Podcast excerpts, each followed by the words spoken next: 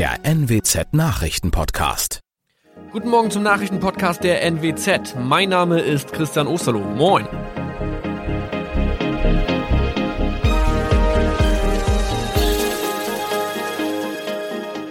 Und das sind unsere regionalen Nachrichten am Morgen.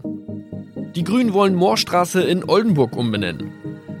Viereinhalb Jahre Gefängnis für Falschgoldhandel.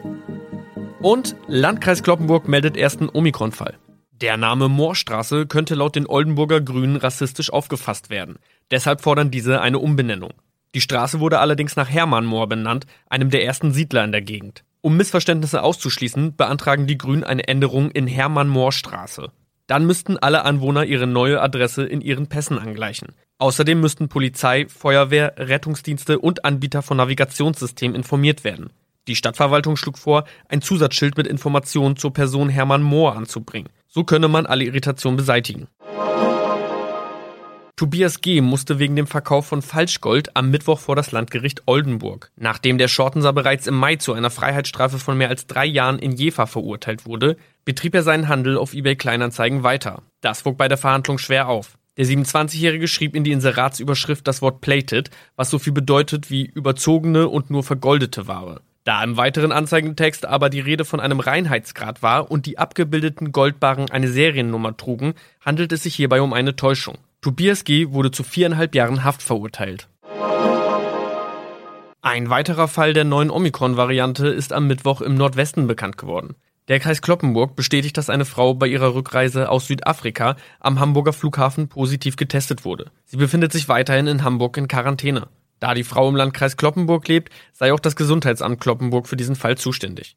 Zuvor gab es bereits bestätigte Omikron-Fälle in der Wesermarsch und im Kreis Leer. Das waren unsere Nachrichten aus der Region. Weitere aktuelle News aus dem Nordwesten finden Sie wie immer auf NWZ Online. Und Aktuelles aus Deutschland und der Welt hören Sie jetzt von unseren Kollegen aus Berlin. Vielen Dank und schönen guten Morgen. Ich bin Zoe Tassovali und das sind heute unsere Themen aus Deutschland und der Welt.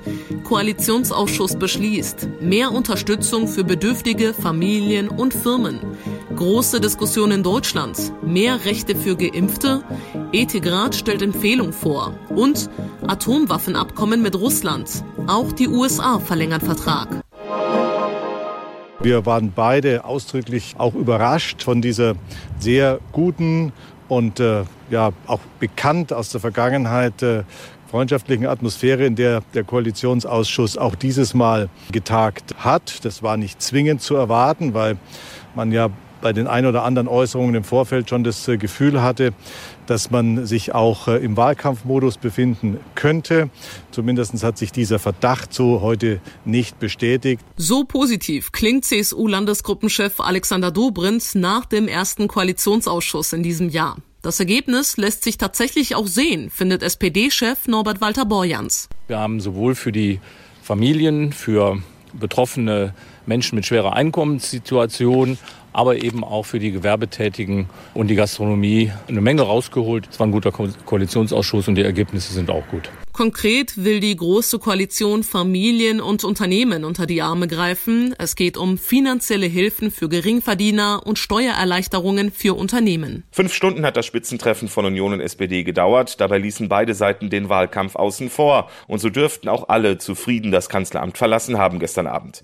Die SPD bekam nicht nur den 150 Euro Kinderbonus, auch Grundsicherungsempfänger sollen diese Summe einmalig erhalten. Die CDU setzte Verbesserungen für Corona geplagte Unternehmen durch. Diese können in der Steuererklärung ihre Verluste in der Krise jetzt großzügig gegenrechnen mit den Gewinnen der Vorjahre. Der geringere Mehrwertsteuersatz in der Gastronomie wird außerdem bis Ende 2022 verlängert. Und Kulturschaffende bekommen zusätzlich eine Milliarde Euro. Uli Reitinger, Berlin. Geimpft und was dann? Nach wie vor läuft das Impfen hier in Deutschland weiter schleppend, aber schon richtet sich der Blick auf die Zeit danach. Was sollen Geimpfte künftig dürfen und sollen sie es vor allen anderen dürfen? Reisen dürfen mit einem Impfpass oder auf Konzerte oder ins Stadion gehen. Bisher hat die Bundesregierung solche Vorstöße abgelehnt, weil sie keine Zweiklassengesellschaft will. Heute Vormittag will der Deutsche Ethikrat Empfehlungen zu dieser Debatte vorstellen. Das unabhängige Gremium berät die Bundesregierung in den ethischen Fragen der Corona-Pandemie. Tine Klimach in Berlin. Welche Vorschläge für Geimpfte gibt es denn bisher bei uns? Ideen gibt es da viele, vor allem natürlich aus der Wirtschaft. Ein Thema war zuletzt, dass zum Beispiel Restaurant- oder Kinobetreiber nur Geimpfte reinlassen. Das hat auch Außenminister Heiko Maas ins Spiel gebracht. Er sagte, auch wenn es noch nicht klar ist, dass Geimpfte keinen mehr anstecken können. Sie würden zumindest keinem mehr ein Beatmungsgerät wegnehmen. Private Veranstalter sollten auch die Möglichkeit haben, nur Geimpfte zu Events zuzulassen. Dafür hat sich der Ticketverkäufer Eventim stark gemacht. Das Unternehmen hat auch schon seine Systeme so eingerichtet, dass die auch Impfausweise lesen könnten. Hm, Tine, innerhalb der EU wird ja auch heftig über mögliche Impfpässe diskutiert. Genau, Urlaubsländer wie Malta, Griechenland oder Spanien haben sich für einen einheitlichen Impfpass stark gemacht. Sie wollen damit erreichen, dass Geimpfte wieder frei reisen können.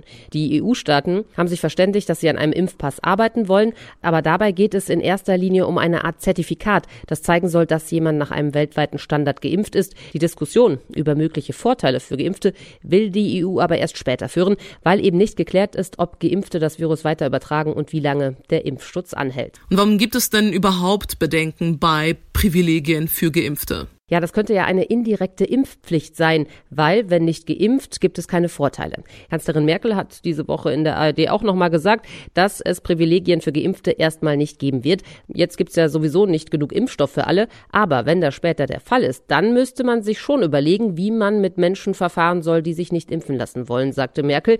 Dann stelle sich nämlich die Frage, ob man nicht Unterschiede machen müsse nach dem Motto, okay, wer das nicht möchte, der kann vielleicht bestimmte Dinge nicht machen, sagte Merkel. Also die Debatte Debatte darüber wird noch weitergehen. Und wir bleiben noch kurz beim Thema Impfen. Erst gestern haben wir hier in unserem Podcast über die Ergebnisse des Impfgipfels gesprochen. Da wurde ja unter anderem das Versprechen erneuert, bis Sommer jedem Bürger, der will, ein Impfangebot zu machen. Damit dieser Zeitplan auch eingehalten werden kann, braucht es natürlich jede Menge Impfstoff und am besten von mehreren Anbietern, damit jeweils genug produziert werden kann. Aktuell sind ja bei uns in der EU drei Impfstoffe zugelassen, der von BioNTech Pfizer, dann Moderna und AstraZeneca. Jetzt könnte noch der russische Impfstoff Sputnik V hier produziert werden. Anfangs war man da noch sehr kritisch und skeptisch. Jetzt gibt es laut Gesundheitsminister Spahn, so wörtlich, Überlegungen. Spahn betonte, man sei bei den Plänen für eine Produktion in Europa erst einmal nur vermittelnd tätig, aber klar, er freue sich über jeden Impfstoff, der Wirksamkeit zeige und sicher sei. Das müsse jetzt bei Sputnik V eben noch geklärt werden. Zuständig dafür ist die Europäische Arzneimittelbehörde. Aus Russland heißt es, man habe dort bereits den entsprechenden Antrag eingereicht. Daten von russischen Wissenschaftlern zeigen, der Impfstoff hat eine Wirksamkeit von 91,6 Prozent. Dieser Wert ist in etwa in dem Bereich der Impfstoffe, die bereits in Europa zugelassen sind. Tom Gerntke, Nachrichtenredaktion. Und sollte Sputnik V von der EMA, also der Europäischen Arzneimittelbehörde, tatsächlich grünes Licht bekommen, dann wird es auch möglich sein, äh, äh, ein Stück Auswahl möglich zu machen, so wie wir es ja sonst bei Impfstoffen auch haben. Es gibt ja auch bei anderen Impfstoffen mehrere Anbieter und dann kann ich natürlich auch auswählen. Bei absoluter Knappheit allerdings nicht. Sagte Gesundheitsminister Jens Spahn am Abend bei einer Online-Diskussion der Friedrich-Naumann-Stiftung. Während wir hier also weiter um mehr Impfstoff ringen, impft und impft Israel immer weiter und weitet seine Kampagne jetzt sogar aus. Ab heute kann sich jeder Bürger im Alter über 16 Jahre gegen Corona impfen lassen. Damit können auch die unter 35-Jährigen, die bisher ausgenommen waren, jetzt Impftermine ausmachen. Gil Yaron in Tel Aviv. Gil, warum geht das denn bei euch so irre schnell? Ja, das hat mehrere Ursachen. Am wichtigsten ist aber, dass es Israels Regierung gelungen ist, eine verhältnismäßig große Menge von Impfstoff für ihre neun Millionen Bürger zu sichern. Denn sie war offenbar nicht nur dazu bereit, mehr als andere dafür zu zahlen, sondern vor allem dazu bereit, alle Daten über ihre Impfkampagne mit dem Hersteller des Impfstoffs zu teilen.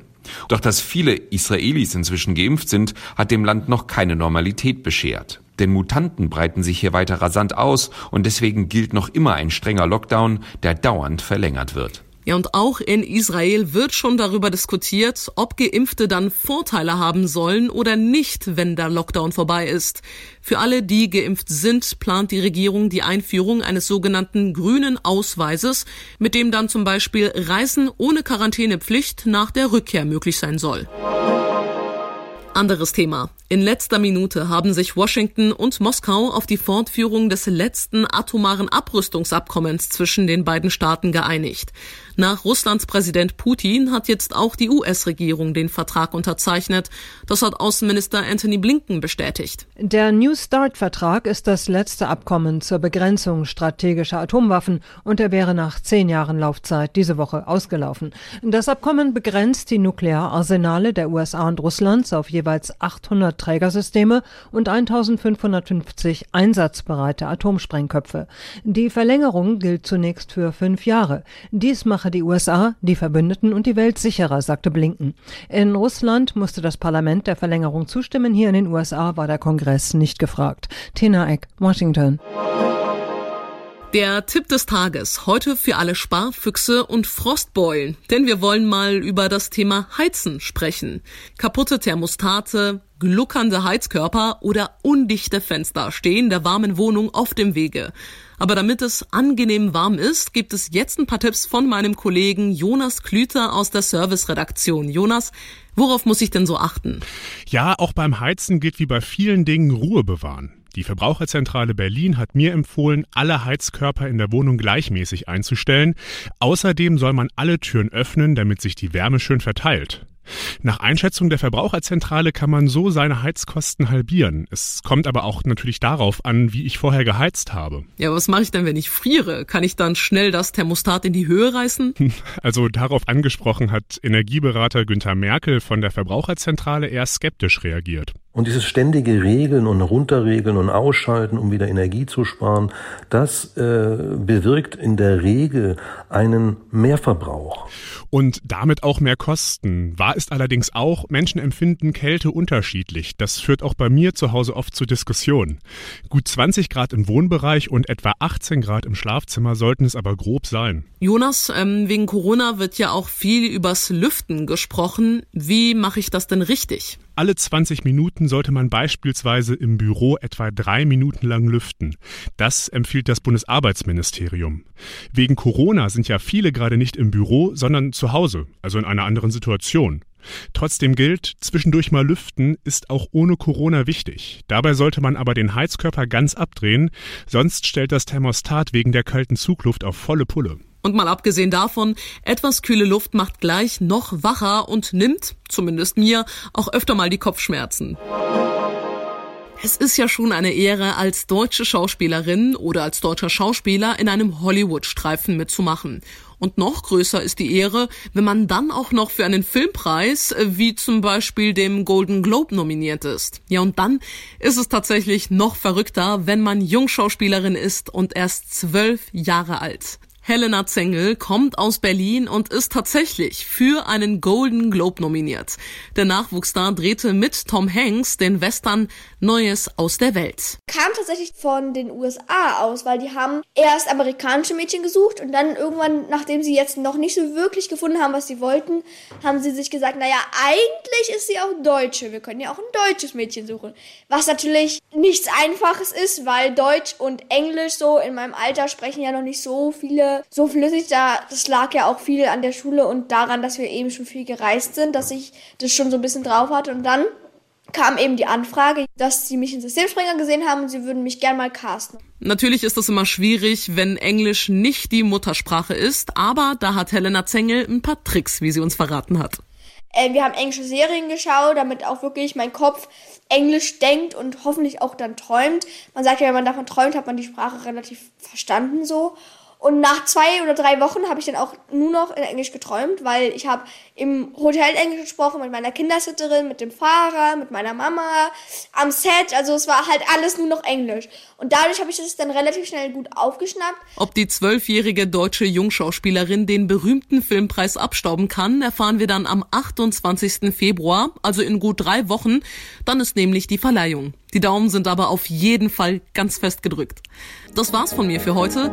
Ich bin Zoe Tassovali und wünsche Ihnen allen noch einen entspannten Tag. Tschüss und bis morgen.